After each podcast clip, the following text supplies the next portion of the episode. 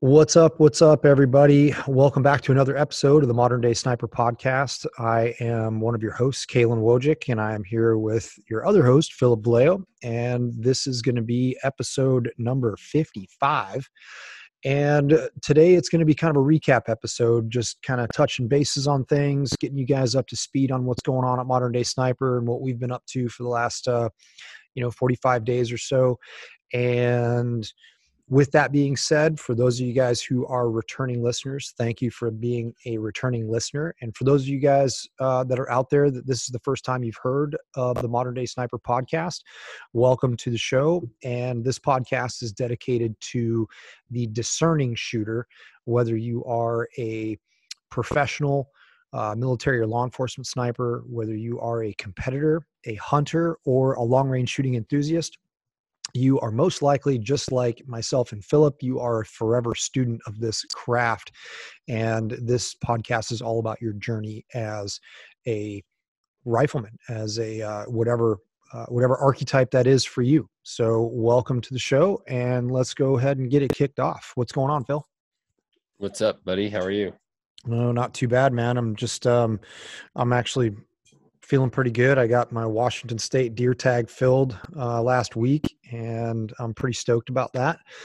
Now it kind of frees me up to focus on trying to get my uh, the Nemesis bear tag filled uh, this year, and we're going to be putting in some effort on that here coming up pretty quick. So I'm pretty stoked to uh, have another high country, another successful high country hunter in my belt. That's a that's a tough hunt, and I always appreciate that that trip. Dude, let's talk about your uh your hunt, man. Your uh it's been a couple sure. years since you've done your high high country hunt. I think the last yeah. time that I remember you going on one was was it 19 or 18? It was 18 actually. Uh Cass yeah, were just talking about like it. was it 19 you got sick? 20 yeah. we were together. Uh we're, we're modern day sniper was really just kicking off. And so yeah. I don't I don't think you were able to to do that one and then yeah well, so yeah, so the last trip um, uh, was yeah was was 18, and then 19. You're right, I got sick, and um, then but the year 2020, that was the year that we went and did the Grand Teton goat trip. That's right. Um, That's right. So if you guys haven't um, checked that out, we have a YouTube film up on our YouTube channel at Modern Day Sniper. It's a 19 minute film covering that whole trip. It's called uh, goats in the Grand Tetons, and uh, just cruise over to the YouTube channel, check it out. Uh, it came out really, really well. Um, Brian Butler of uh, Travel West Productions, who did our um, uh, our initial run of master classes with us and kind of got us kicked off. He came along the trip and filmed it with us, but um, super, super cool production. And um, we've been getting a lot of positive feedback on it. But yeah, this year, um, you know, we were actually supposed to go back to the Tetons this year, and um, Iain Harrison from uh, uh, the Honcho at Recoil called at the last minute and said he couldn't make it, and so um, we kind of pulled an audible real quick, and I made a run up into uh, our my spot up in the high country, and um, was able to close the deal on a buck uh, on the third or fourth day of the trip. So really, really good trip. Um, I love hunting that area. It's not for it's not for the the faint of heart it's um it's a tough trip in terms of you know physical uh, exertion just because the amount of climbing that you got to do and the terrain that those deer live in there's a reason they live up there. Uh, they're unmolested they're unbothered and uh, they're pretty much just kind of free to do what they what they do and it's a great hunt because you can chase bucks right in you know the first part of september with a rifle before really anybody's had a crack at them so it's it's an awesome trip you were essentially um, by yourself, right? The whole like mm-hmm. you had you you shared the canyon with nobody. Yeah, you know, I thought I did, and then there was um the the majority of the you know where I was at. Yes, I was completely by myself. There was no other campsites there. Um, matter of fact, on my way out, however, um, we bumped into a couple of other successful hunters that were hunting on the opposite side of the basin as I am, because that basin is so damn big it's um it's you know it's tough to you, you can't see anybody right so um those guys were successful. They shot a buck um, the day before I shot my buck, which was really cool. Um, I love bumping into other people that are successful up there because if you're up there, you want it, and it's um, it's something that you're willing to go bust your ass and work for. Um, that trip is is uh, it's tough in terms of you know and the weather. The weather can be really really gnarly up there, and it can come really fast. And it can get really really gnarly, and then it just goes away as fast as it as it showed up. So um, it was a good trip. I learned a lot, and I, I did do a solo trip on this one. And um, you know, it's uh, it's one of those things that everything is work, right? And everything you're doing everything by yourself, and so you have to kind of shift how you make decisions. Of you know, um, because everything has a consequence up there, right? So if you make a decision, now you got to deal with it. So now you got a now you got an animal on the ground and it's like okay now we got to go figure it out. In this particular location it took me five hours to get from where i shot the deer to recovering it. And so that's also big time consideration that comes from just experience hunting in those types of mountain environments and saying hey man can i really do this? And if the weather was any more warm that might have been that might have been a really tough option to say i don't know man i don't know if i can get there fast enough. Um, so there's a lot of those type types of considerations and you're about to go try to fill an elk tag here in a in a what a week or so? Yeah i need to stay off instagram. I need to stay off social media. Why do you say that? every, well because everyone's like it's every, my first elk hunt right and and like i want to be as unbiased as possible in terms of like what I'm looking for, right? I, I did see some, we did see some on my scouting trip, right? Um, mm-hmm. And again, I, I, always tell, I've been telling myself and my buddy who I'm going with, Clay, who's also, uh, you know, uh, in our community of uh, modern day uh, Sniper Monthly. Um, but, uh, you know, just being able to see a bunch of herds when we went on our scouting trip and then just understand like his hunting style, right, is essentially um, what I was just, you know, uh, learning. And, mm-hmm. and and I think I've been I've told you this and told I told him this like every hunt that I've been on has just been so different right from my very first exposure to hunting which mm-hmm. was which was uh antelope right out of the back of a truck or out of a truck and you know you're just kind of looking from for them and then park somewhere and then do your stalk and then doing uh the bear hunt with you and then doing the mule deer hunt that I went on out here. Um, so like every different, hunt, different is, flavor. Is, every, hunt has been literally uh, different. So I'm excited about this trip. I'm I'm, ex- I'm I'm really glad I went on the scouting trip. It gave me a, a understanding of the lay of land of pretty much our AO that we're going to be operating in. Mm-hmm. Um, you know, and and really understanding time distance, right? Yeah. Of like, okay, like, hey, if we decide to uh, take this herd or you know uh, close on this bull uh, what does that timeline look like what you know in terms of uh, being able to hike to a spot to where we can even get even uh, a better look at them and, and stuff like that so sure um, I'm pretty I'm I'm pretty stoked about it. But yeah, I mean the reason why I need to start up social media is because everyone's obviously filling their tags already. Mm-hmm. So I I'm getting a little anxious.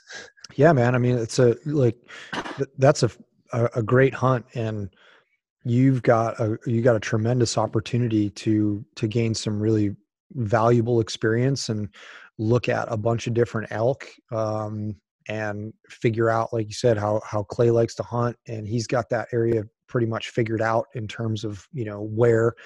And um, you got a great you got a great advantage to have somebody like clay out there to help you. And um, you know he's going to put you on he's going to help you get to a point where you know these decisions you know you're going to be you're going to be helped in making these decisions yeah. based upon like yeah. what's realistic just like the bear that we found in yep. in washington it's just like hey we can go do that but there's consequences involved right so there was some there was some serious there i shouldn't say some consequences but there was a lot of uh yeah, you put yeah. your you put all your. There's your, a lot. There is a lot of physical uh, exertion. Um, yeah, and there's a day like that's a day involved in yep. chasing that one critter, right? Yeah. And if it doesn't come to fruition, that's a day that that's a day of of um, painful um, experiences, but valuable yeah. experiences. Yeah, very so, valuable. Man, I just you know it's like I, I would I would just say you know look for look for uh, depending on how many elk you guys are seeing, I'm sure that, that you guys are seeing a fair amount of bulls. How many bulls did you guys find on your on your scouting trip? Seven or eight. There you go. I mean, yeah, you know, at that point in time, you're trying to you're trying to you know get your get your feet underneath you when it comes to this hunting game thing, and yeah. um, I wouldn't just my recommendation would just be to go out there and a have a great time, b find a bull that is reasonable that you know uh, it's not wise to play the pass game. you start playing the pass yeah. game, and that's when things start to, you know, the wheels fall off the bus, so to speak, in some instances. Um, but I would just try to find a mature bull and and um, and have have just a great experience. Yeah, no, I'm I'm I'm looking forward to it. the The weather's supposed to be coming in uh, this weekend, so um, I was just you know just re- reorganizing my organizing my kit. I, I was really happy with the kit that I had brought out. Again, that I had I've taken from you um, last year. I think the only thing different that I'm bringing this year, this this trip, is because it is going to be a little colder. It's probably uh, a little more warming layers, mm-hmm. like gloves and stuff like that. I, I, forgot gloves. Thankfully, it wasn't cold enough to not have not to need gloves, but I know this trip uh, I'm going to need need some gloves. Um, yeah. Are you, are you so, guys yeah. expecting any weather while you're on the trip itself, or is it still? I mean, you you you've got what about a week or so before you're taking off when you you're leaving? Monday? Uh, Monday next month next Monday. Yeah, yeah, yeah. So um, we're expecting some weather while we're we're out there, um, possibly some snow. So I'm hopefully, uh, yeah, hoping hopefully Good. packing for. You can be living that uh, Cush wall tent life. Yeah, yeah. Nice. Yeah. I, you know, I'd rather I'd rather uh, get shitty weather just to just to soak it all in. You know what I mean? To like really, you know, like be in it, right? Yeah. Um, it's it's one thing where you're just like, all right, cool, man. Yeah, I want to see what this is like, and then you know you're in the tent for like hour 10 and you're like okay i'm over this shit it's time to get out of the tent and it's different like if you're in a wall tent it's you know it's one thing um my buddy luke has one of those seek outside uh eight man teepee tents that he's got yeah. the stove for.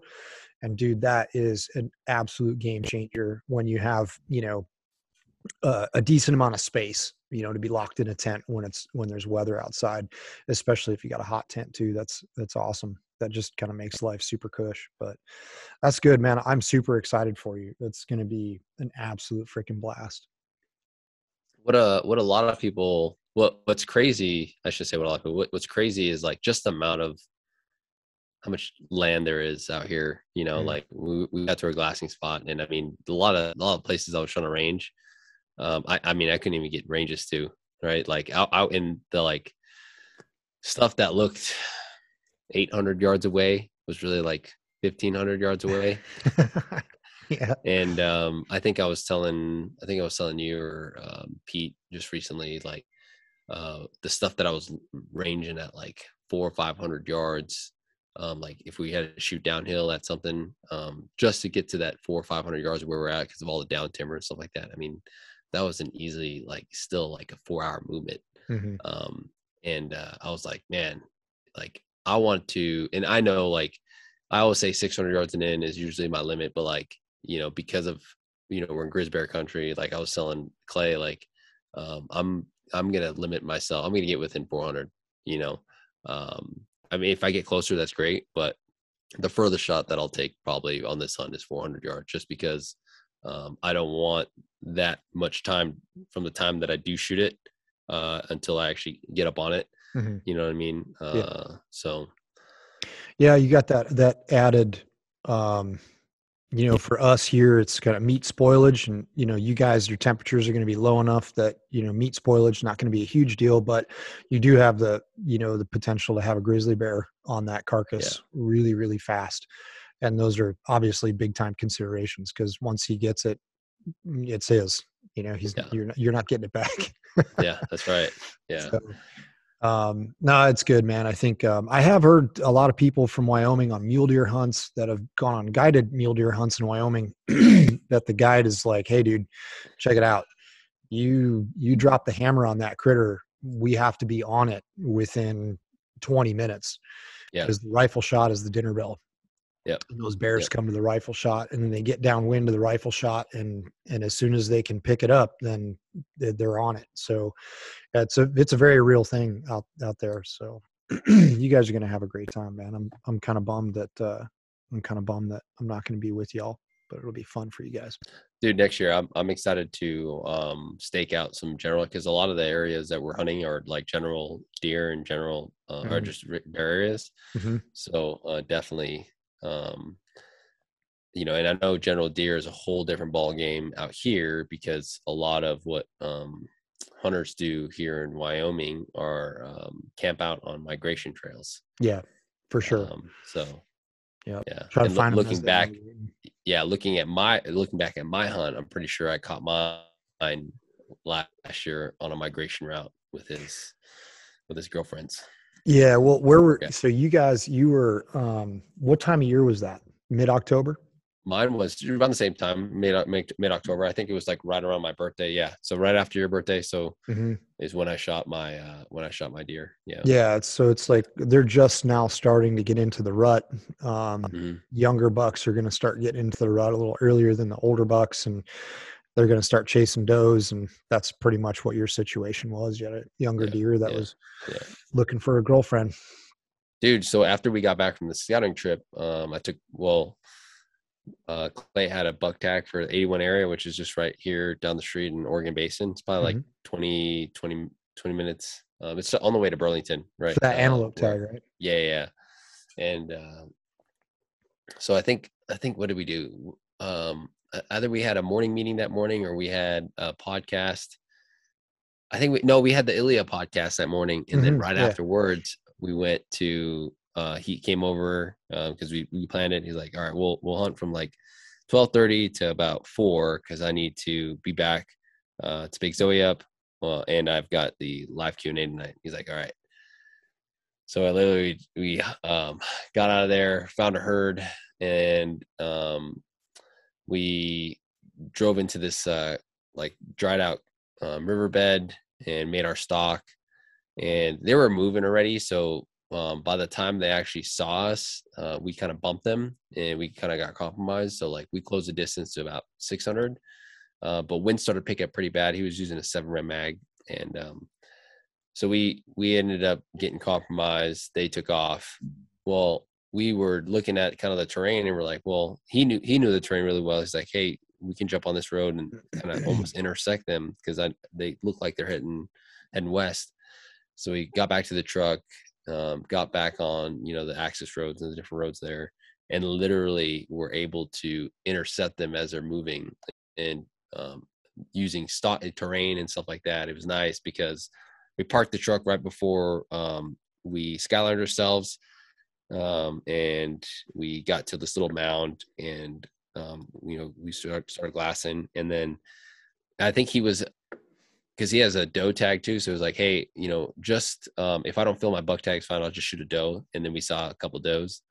Well, when I got when I got to an area, I was able to see like three or four does, and I'm like, dude, I'm pretty sure this is the same herd that we bumped uh, when you were initially when we were initially um, going on that one buck.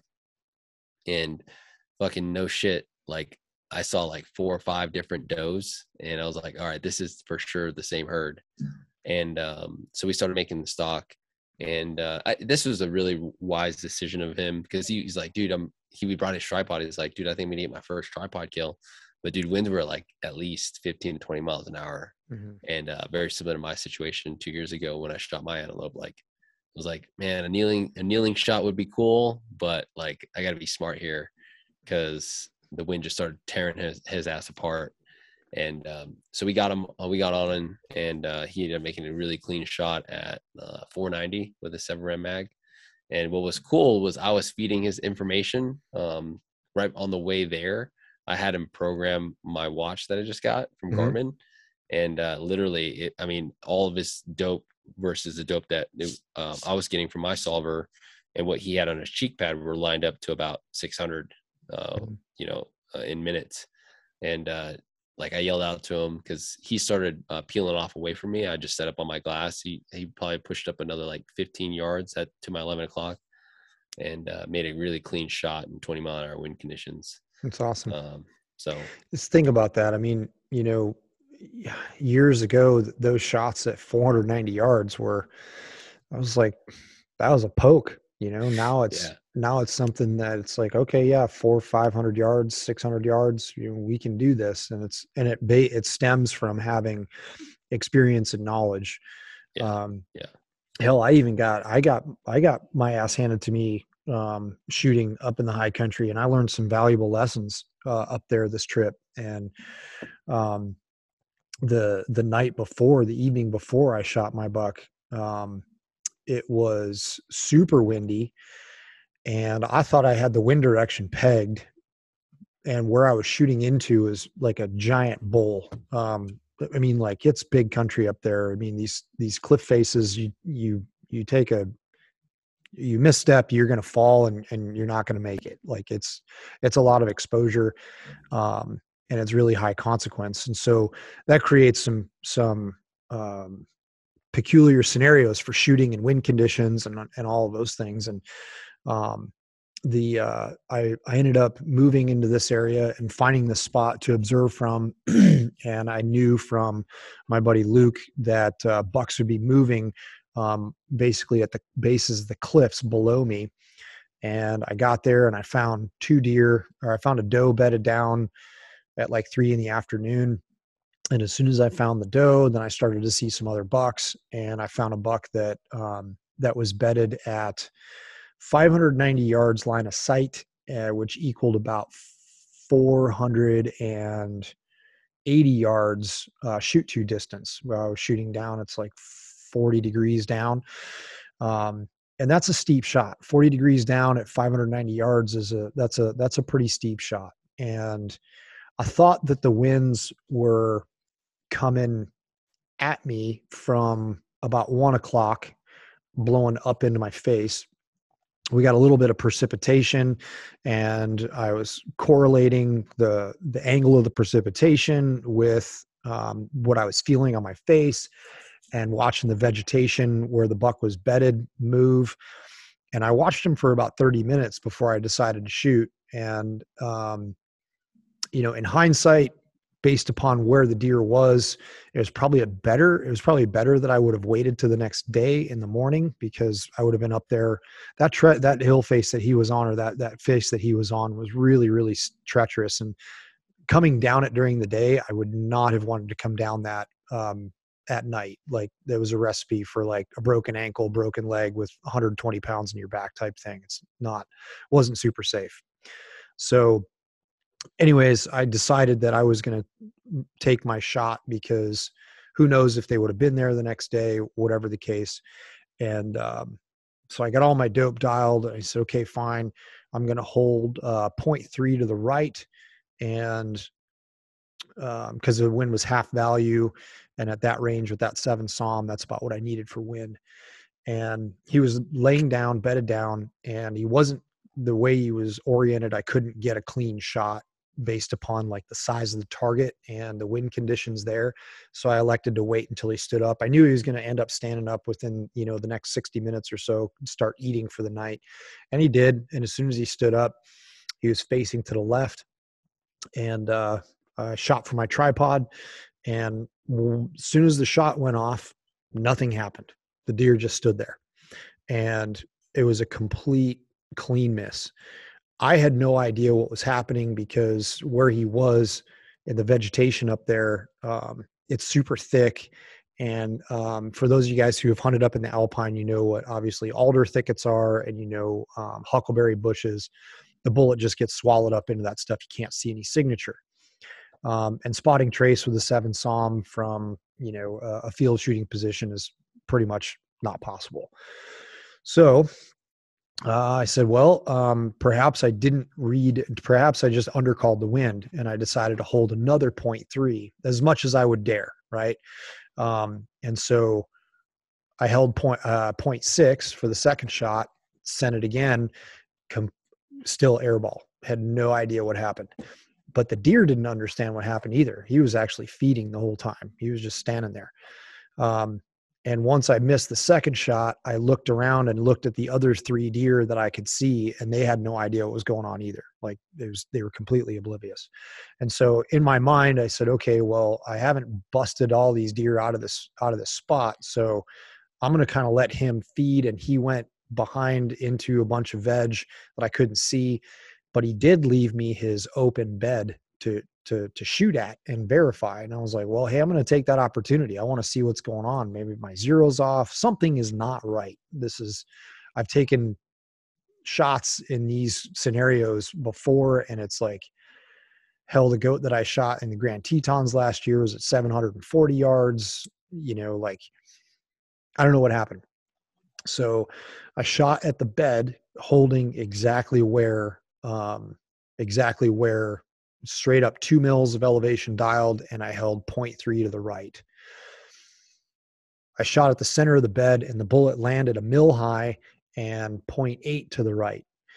And I was just looking at that going, holy shit, what happened? I don't understand what happened. I maybe my, my zero is jacked up. Maybe I whacked the rifle on a rock or a tree on the hike in or whatever the case is. So I pulled all my crap off the hill, went down to camp, and then decided, okay, I'm just going to check my zero at 100 yards at camp.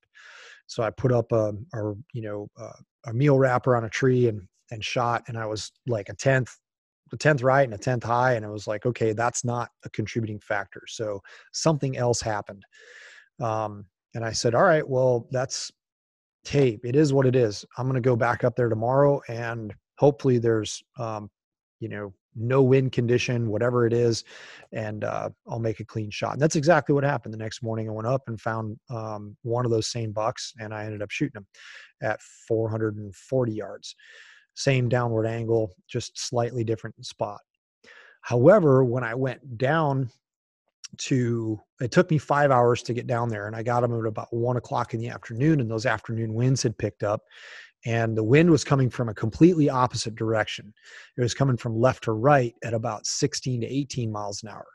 And based upon where I was at on the on the cliff edge and where the deer was, the winds were just doing something completely different.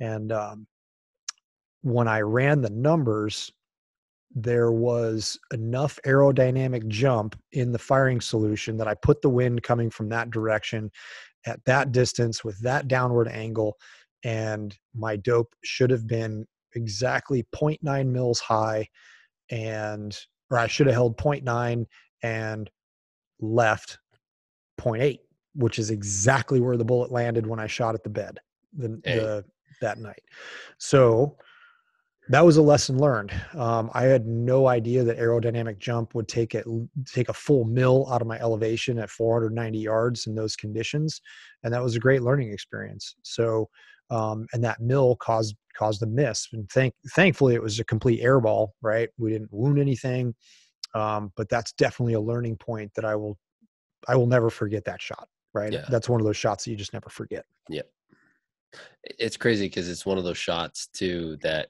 is like uh in conditions that are that you don't find yourself in on on a daily basis or right. even a monthly basis right for for uh, shooting competitions i mean really the only place that i know of that i see pictures of that i hear about it um, is brian morgan place in idaho mm-hmm. that that has angles like that yep. uh, that those guys are shooting consistently in in in um, high angles uh, in in tricky wind conditions where as the average the average, even the average uh, uh, precision rifle competitor, unless they're typically shooting out here in the Pacific Northwest, they probably see those conditions maybe once a year for one mm-hmm. stage. Yeah, for right? sure. And, and so think about the average shooter that goes out and experiences that kind of hunt. Right. Yeah, and and, and, that, and that kind of shot. Yeah, Phil. If I didn't have an opportunity to go like if if I didn't have an opportunity to to see what those conditions were um, being replicated, I would have shit. I would still be completely confused. You know, I wouldn't I wouldn't have known what was happening and why that happened. Um, you know, obviously anything can happen, but there was no chance of bullet deflection from some sort of you know intermediate object in between me and the target. Like you know your brain is going through all of these things and you're like yeah i checked that. Yeah i checked that. Yeah i got that. What uh, what just happened right now? And so it was a good it was just a good learning experience and you know all's well that ended well that's fine um, but it'll definitely be that'll definitely be added to my to my uh, to my knowledge bank. Just because hey that's uh that's an area that i like to hunt and there's many many opportunities to have those same set of conditions replicated what uh what firing solution did you use did you use it from your i'm assuming you brought your elrs your Swarovski ELRs? Yeah, so I I use the the EL ranges, um, and I just got I used the shoot two distance um, because the buck was bedded, so I had all the time in the world. Well, not all the time, but plenty of time to to figure it out and make sure that everything was set up just right. And um, I used uh, I just consulted the dope card. I was like, hey, the, the shoot two distance is 490 yards, and I looked at my dope card, my hard data card, and it said dial two mils. So I dialed two mils and sent missed mill high right so that's crazy yeah it was pretty it was pretty nuts and i'm just glad that you know that um i'm just that it was a miss that it, it was like that it was a complete airball miss yeah, like, yeah totally yeah. glad for that um yeah. So but i mean again great learning experience because i mean i've shot we've both shot in flat fire conditions in those wind speeds and have not seen any type of noticeable elevation shift as yeah, a result yeah, of that. So that's yeah. where you know my mind's just like, hey, I I completely thought or forgot of um, adding in the angle creates such a more profound effect on aerodynamic jump. Aerodynamic jump, yeah. I shot an email off to to our buddy Jaden for help. I'm like, Yo, dude, I need some help. I don't understand. Um, and so I haven't really gotten back to him yet. It's hunting season as well for those guys. So Jaden's a busy man, but um, as soon as I hear back from him, I will definitely uh, do. I definitely want to do a write up on it and and just make sure that that information is out on the blog and, and stuff like that.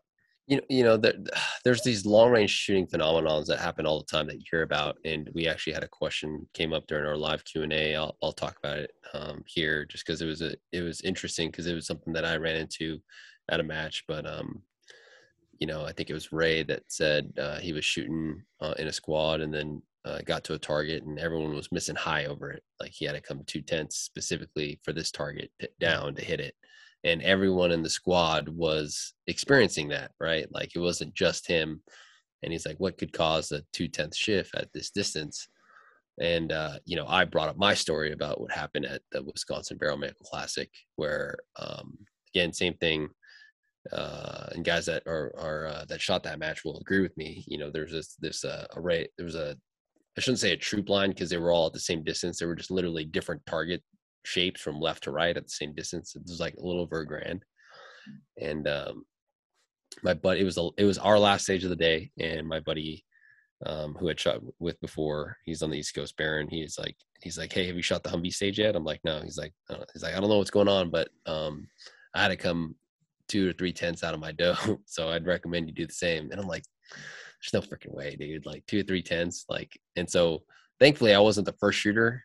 Uh, that would that would have sucked. I was like I was like shooter number five or six, um, in in the in the loop. So we got there right, and what do you know? The very first shooter goes up, and he starts missing high. But I, you know, I'm not convinced yet because it's just a first shooter. Maybe he's got bad mm-hmm. fundamentals. Maybe you know he's he's doing something wrong. So I'm watching him. I'm, I'm, I'm my spotter's like as close to the shooter as he can without interfering with the ROs.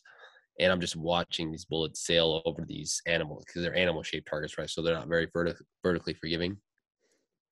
And uh, so that first shooter goes, and I ask him, "Hey, what dope do you use?" And I was like, "Hey, I use my dope for this."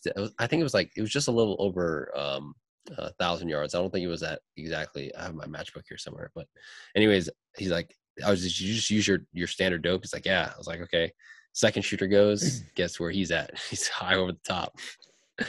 Right. And uh, he figures it out and he's able to hit a couple uh, by the uh, uh, third or fourth target.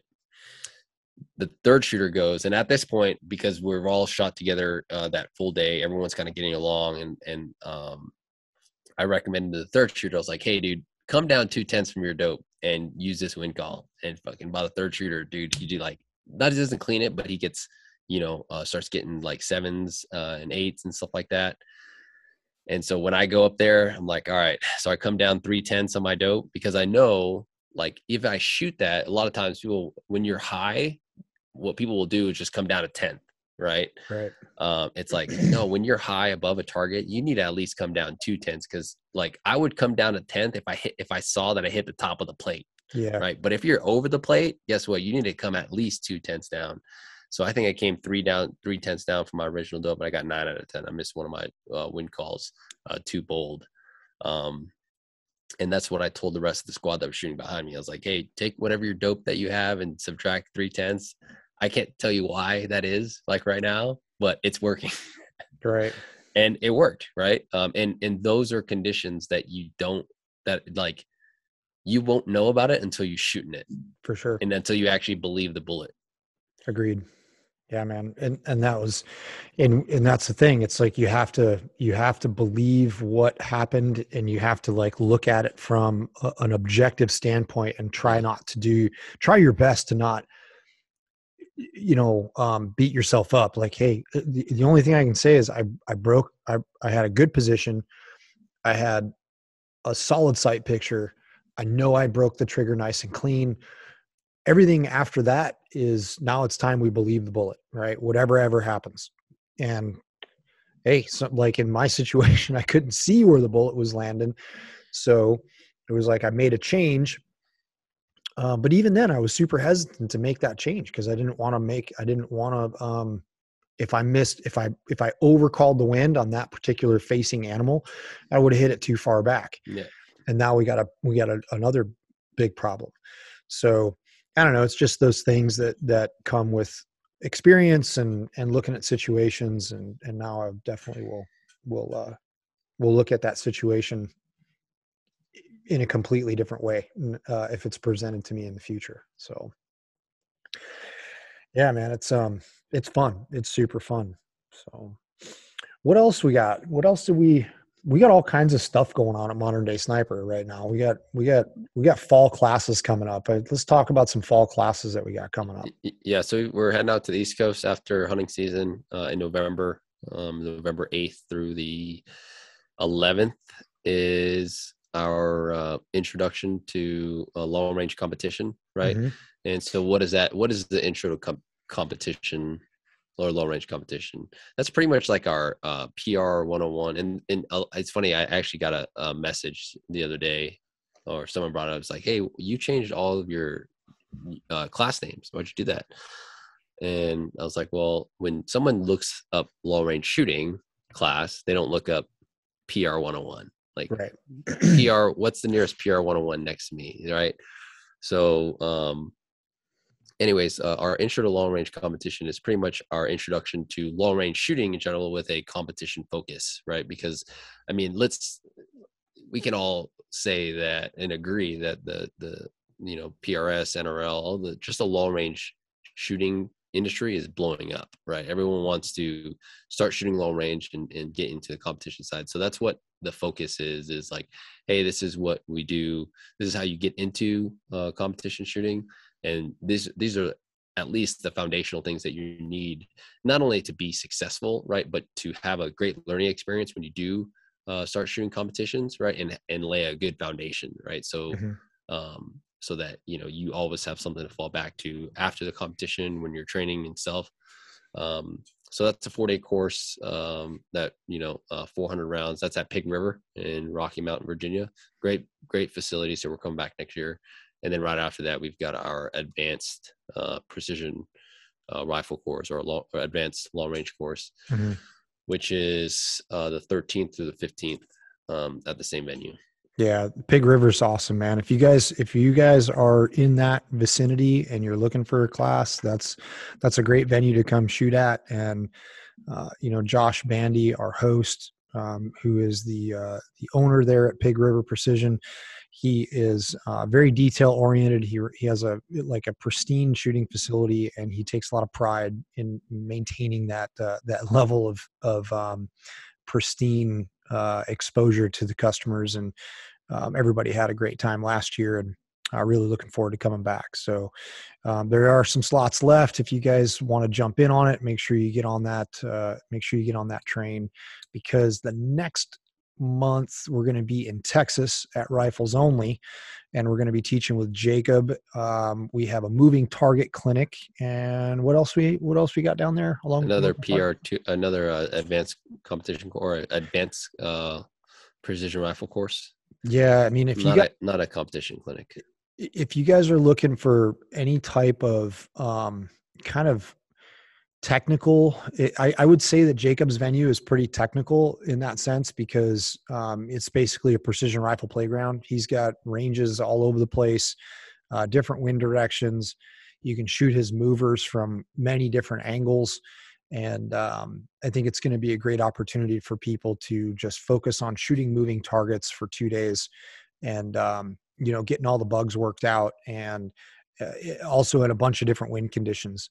Uh, and and it, and and not only wind conditions, but a lot of it is clean air, right? Yeah. And what I mean, what I mean by that is like there's very very minimal um like uh, blockages from like trees or terrain, right? So you know when you're shooting in the tower at the long range bay, you, you're literally getting clean, you know, air in terms of wind. So people that are not are used to holding like off of plate on target. That's where that's where you get at rifles only. Yeah, but you sure. also get you you you um uh what you see is what you get, right? You're not you're not uh you know seeing a right to left wind call but having to hold the other side of the plate yeah you know sure. that's where stuff gets confusing and stuff like that so like i, I think as a uh like a exposure to you know m- making wind calls and stuff like that jacob's facility is great that and um what else are you going to say about that um, he shoots small targets too. Yep. And shooting small targets is fantastic for learning how to refine those wind calls and making really, really precise shots. So, the moving target clinic and then our uh, advanced precision rifle class there, that is another fantastic venue just because of the diversity that Jacob has with different props and different shooting angles. Um, and he has a, a, bunch of challenging stuff and and it's always a blast to go hang out with jacob and lisa there and and, and mr lindy because that's like a little little family down there and, and it's always cool to be a part of it and they're so they're so welcoming. Um, right after what? Then december we are going back to we're going to florida in january um, to altus which is going to be awesome. I'm really looking forward to that because that course um, that'll be our first time shooting at Altus uh, or holding classes at Altus. I know they're pretty excited about having us down. And then we got two classes there. And then in February, we are going to be um, back in Florida again, just a different part of the state. This time um, down in the uh, in more of the central portion of the state, back to uh, Volusia County, and um, that's also another great venue to uh, uh, another great venue to look at. So uh, we got a bunch of stuff going on this fall and into the winter. So hopefully you guys, um, hopefully you guys have seen our class schedule. If you guys haven't, go to moderndaysniper.com. And if you look at on the website, it'll say in-person classes. Hit that link. We have a completely new technology platform that Cassandra uh, just freaking killed it on when um, we were looking for a better solution for you guys as the end user to be able to kind of manage your own registrations and um, it's got a lot more information on the website itself. Each kind of each class is its own little miniature website and so you have all of the information there at your fingertips. A lot of it's automated and um, we're pretty excited about uh, the the customer experience that you guys are going to have. So uh, make sure you guys cruise over there, check that out, check out the in person classes. The same time, you're also going to see all of our uh, virtual classes up. Those are all uh, listed as events as well. So all the virtual classes that we got coming up, you can see those. You can pre-register for those if you're like, yeah, man, I definitely want to do that one, that one, that one. And now you have the opportunity to pre-register for those. So uh, have a look at that and we're pretty uh, we're pretty stoked. So what else man? What else? We've got fall classes fall classes coming up. um that's really uh that's i mean and then the nrl hunter uh competition just came or the season just came yeah out. that season came uh, out. I'm, I'm excited to to start seeing which ones um i can fit in our calendar um, oh, we're going to uh, we're going to the UK next year. Yes, um, September of uh, 2022. 2022.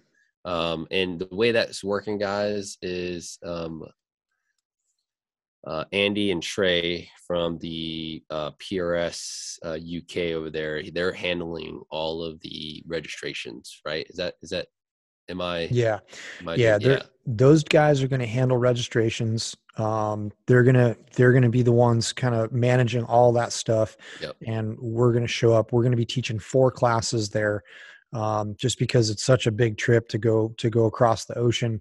Um, we're gonna be there for a couple of weeks, and based upon based upon the interest that those guys have have seen, if you guys are in Europe and you want to train, I would strongly recommend that you get a hold of um, the uh, the PRS boys over there and get yourselves uh, signed up for a class because, like I said, based upon the the feedback that they've received and that we've received as well, I'm fairly certain that all of those slots are going to get gobbled up pretty fast. So make sure that you get registered if you're at all interested. Yeah, I, I haven't. Uh, it's funny you you had asked me. I think we were catching up the other day. I, um, you were asking me what's what's new in in the competition. Well, honestly, I haven't been paying attention because it's hunting season. Mhm. Um, and uh, like I used to have, and and maybe people that are com- competing right now can probably resonate with this, but I used to have uh, bad FOMO. Right? You know what FOMO is, Caylen? No, what's FOMO? You're of missing out. Oh yeah, okay. All right, I just like haven't always- heard that. yeah uh, ha- always having to be and i I- like i struggled with that probably um i i struggled with that a lot last year and uh at the beginning of this year but like now i'm like not over it but i mean there's just so many matches you know year round. It's tough, dude. it's tough it's tough to to to go to every single one time consuming right?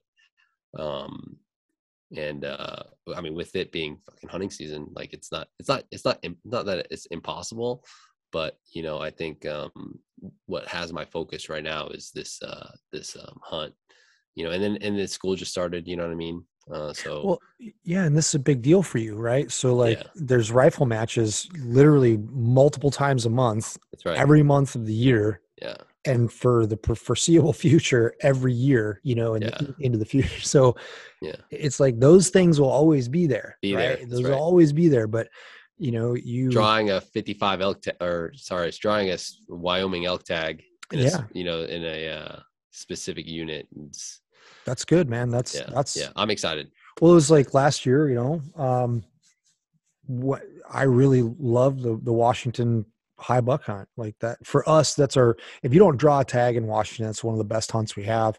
Um, and I know I'm kind of like people are. People, you know, I wrote a blog about it in 2018. That blog got a lot of attention, and there are a lot more people out there chasing bucks in the high country in Washington, and that's that's a good thing. Um, however, for those of you guys that are already out there and you got your honey holes picked out, it might force you to now that there's more popularity of this hunt, it might force you to start um, extending your distance a little bit and and having to go a little bit deeper just because of the presence. But I've also found that you know that hunt is always going to be there, and when like the Teton trip came up.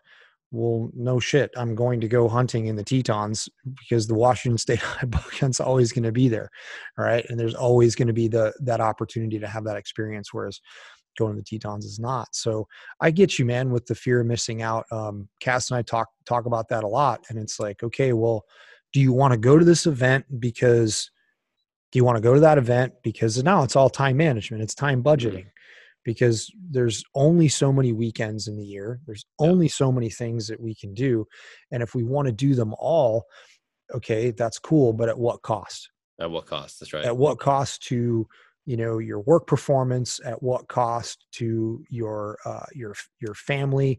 At what cost to your own you know your own mental headspace?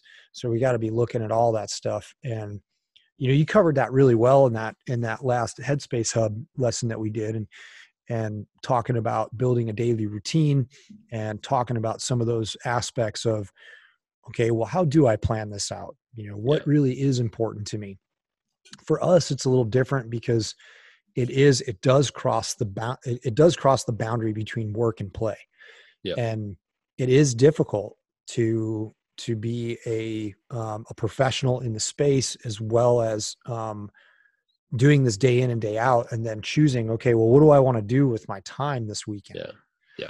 um and so but then competing is a different is a different world and i guess i'd like to maybe chat about that a little bit in terms of um you know shifting focus about what competing is and um, you know like myself it, this last year was pretty tough in terms of in terms of my uh, mental approach to competing and i want to I, I want to make sure that i'm always taking a really objective approach to that and not letting the fear of missing out dictate you know the level of performance and and all of those things that go into that. And eh, this year i've kind of come to the conclusion that um, i needed to be not so miserly in my ways of looking at com- at competition uh, in terms of the gaming aspect of it and what really is competition well we can look at competition in a couple different ways we can look at it as um, a, a, game, which it is. It is a game, and then we could look at it and say, well, I'm even though I know it's a game, I'm still going to try to approach it with the practical aspect of things. And the fact is, if you want to do well, if you want to do well in competition, then you have to learn how to play the game well. Right. And playing the game well comes along with all of the things that that it's cartridge selection it's gear selection it's your mindset of how you approach things um, and it's not allowing your own um, i guess your own mental limitations to say oh, i'm not going to go do that i'm not going to use a tripod rear on that because you know it's uh, that's kind of lame well guess what dude? Like if you want to win and you're there to win all the dudes that you're trying to beat are going to do that on this stage. Because they don't give a shit because they don't give you, a shit. what what what what you're well, they don't know, care about what it looks like. They care yeah. about bullets hitting targets. That's right. That right the, so the idea is to hit and get a, a get impacts on target yeah and by any and, means necessary. and so like if you're willingly and knowingly hamstringing yourself by um kind of being pigheaded and i'll admit i was being pigheaded for a while and um i'm I've finally I've finally like completely embraced and embodied um, what that means to play the game. And I'm gonna come at the I'm gonna come at the the 2022 season in a completely different mental headspace when it comes to competing. You're gonna go BRA? I'm going BRA. Um, and it's like, all right, dude, fuck it, we'll play the game. Y'all won't play the game, let's play the game. Dude, I have not other than just this last week um, I haven't touched my reloading bench since the NRL hunter. since the NRL hunter. Yeah, yeah, literally. Just because like I, I, had a bunch of rounds left over. I've still got a bunch of factory stuff, and that's just been what I've been using for all of our uh, like practice sessions and stuff mm-hmm. like that. Um, yeah, you know, I it, I just I, I, think it just um just comes in waves. You know what I mean? Just because there's just so much, you know, um, like going to the range uh, is is like like I have a hard time with unless like a it's like a dedicated focus like load development. I have a hard time going the range without bringing camera equipment.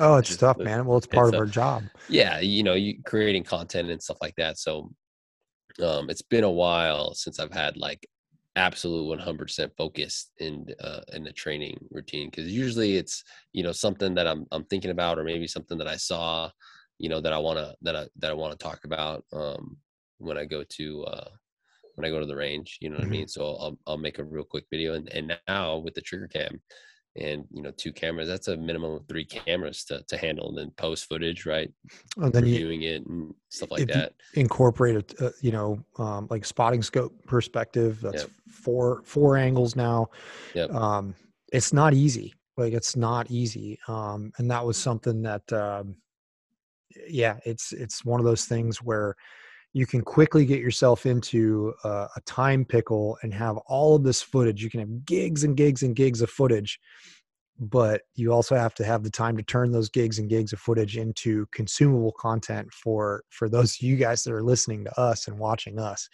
So it, it is a lot of work. Um, but we're happy to do it. Like I, oh, I, I really enjoy it. I really love doing it.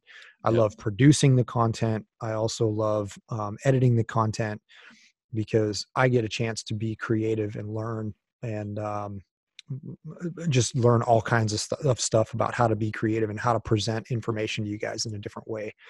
And um, you know, I guess the more and more we do this stuff, the more and more authentic it becomes. Right. So, um, just getting more and more comfortable with um, presenting information and you know having a camera in front of your face is it's intimidating and you know even if you've been doing it for a really long time it's still intimidating because you want to make sure that it's just right you know you want to make sure that it's presented just right.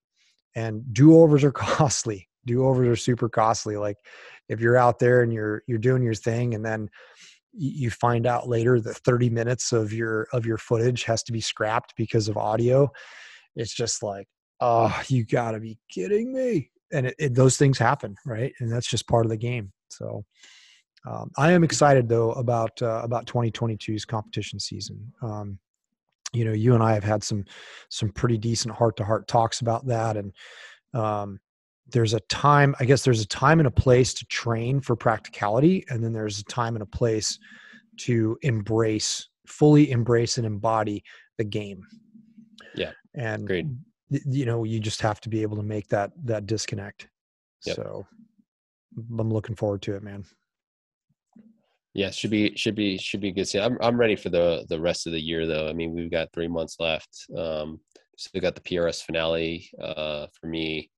And then you know we've still got those in-person classes and three months of um, one one of the things I do want to focus on this year too for um, for our uh, for our subscription service is um, cold weather stuff, cold weather mm-hmm. shooting, cold weather training, cold weather um, considerations in terms of optics and you know battery life and stuff like that. So um, everyone knows that you know I I've, i geek out on uh, advancements of technology with what we got going on right now. So uh, I've got a lot of uh, tests that I have, you know, uh, that I want to do with, you know, the Terrapin X, the, the new Garmin watch, uh, the rangefinders, you know what I mean? Uh, because the snow and, and the cold weather puts a, it's a, it's a, puts a whole nother, you know, th- um, a spin on how your gear operates, you know? Yep. So. Yeah, there are some people that were talking about, um, especially specifically on the Terrapin X, uh, about how cold weather was zapping batteries, and I made the um, I made it a point to keep my my Terrapin X with the the same battery that I got it in last summer. Um, I kept that thing in my pickup truck in my truck vault for it never came out. Like it, whether it was hot or cold or whatever it just lived in the truck vault and i wanted to make sure that the battery was exposed to or the unit was exposed to all of those consistent temperatures and that battery lasted like 10 months. Nice I mean, it was just yeah. It finally it finally died like in the beginning of the summer, the beginning of the next summer. And that was original battery that I came with, right? Yep, the original battery. So um, they've definitely got the battery stuff worked out. Now I won't uh, definitely like if you got it if you're running it on Bluetooth all the time, that's a different story. It will suck batteries down. I'm not a huge Bluetooth user when it comes to that thing as of yet. Um, you're shaking your head because you know that it, that I will be. Um, pretty. Oh no, no, no! I'm I'm shaking my head because it's not like them the same things. Like I will use the Bluetooth. It's convenient from an instructor standpoint, or if I mm-hmm. go to the range, I've got targets that I need to shoot. I can just build a real quick range card, right, of the targets that I have out there, and then I immediately turn my Bluetooth off because like there's no re- there's no range there's no sense in rearranging the target unless I'm going through a specific exercise. Sure, very true. So, so Cool. Yeah, it's going to be good, man. I'm looking forward to the colder months um, because there are. We, I, am going to be doing some segments uh, for the Modern Day Rifleman Network on cold weather shooting, cold weather gear selection. There are a lot of folks out there that go buy a bunch of cold weather gear um, and really don't understand how to use it. And I know that sounds really ridiculous, um, but believe it or not, like there is a science behind um, keeping yourself warm. So, and properly using your layers to do that is what's going to help you. Um, and we'll offer up some tips and tricks that I've learned over the years to keep myself warm and dry that will hopefully help you guys out in the future. So, um, we got a bunch of we got a, we got some stuff coming out um, on the admin side of the house. We're going to be working on some uh, some newsletters. I got to do an official. I'm going to do an official um, recap on the on the 2021 high buck hunt, and um, some other things like that that you guys can expect on to see on the blog and through email. So keep your eyes peeled for your on your email accounts for some different things coming up. And um, we just did a badass Stone Glacier giveaway. Um, we're going to be doing that every quarter. So uh, that's exclusively available through the Modern Day Rifleman Network. So if you are not a member yet, I would strongly recommend you guys get over there. Um, our first gear giveaway winner um, took home um, one of Stone Glacier's Avail 2200 bags, which is a, a, hell of a value for just participation. And as that grows and grows and grows more participation is obviously going to decrease your odds. So make sure you guys get into the network and um, see what's there see what's uh, see what's floating around. The network is growing super fast. We're about to pass 2000 members which is awesome. It's just like that's mind-blowing. And the podcast which you guys are listening to now we are very very closely coming up on uh, a half a million downloads which just for me is just that's just that's amazing. cool super awesome. Cool. Well man it's a good catch up. Um, i think this is a great spot to wrap it up. And um, we've got a uh, by the time you guys hear this episode it'll, it'll already have been passed. But uh, i'm going to give a class a virtual class tomorrow on terminal ballistics for all of you guys that are out there getting ready to go hunt this season. Um, and yeah, man, we're just going to continue to build content for you guys. Thank you guys so much for being listeners and viewers and followers and and uh, and customers. It's um it's really humbling to see the uh, it's really humbling to see uh, the the warm reception, man, of of of the information. So thank you guys very much. Yeah, we appreciate everyone that's come back to listen, and um, especially those that reshare the, uh, especially you guys' favorite podcast we know we know the last two podcasts that we do we're we're yeah. we're, we're, on point um, but uh, you know uh, i know a lot of you guys uh, are um, in the in the uh, you know uh, in the dark about what what we got coming up because i get emails and messages all the time hey you know what's what's coming up with you guys in terms of classes i'm not saying that you guys can't hit the website but you know, I know that you guys are listening the to website. podcasts as well. Yeah. So hit the website. But cool guys. Uh, appreciate every single one of you guys. Um, if we don't see you guys in the network, we will see you guys in the next podcast. And you guys know the drill. Keep your face on the gun. Awesome, man. Take it easy, guys.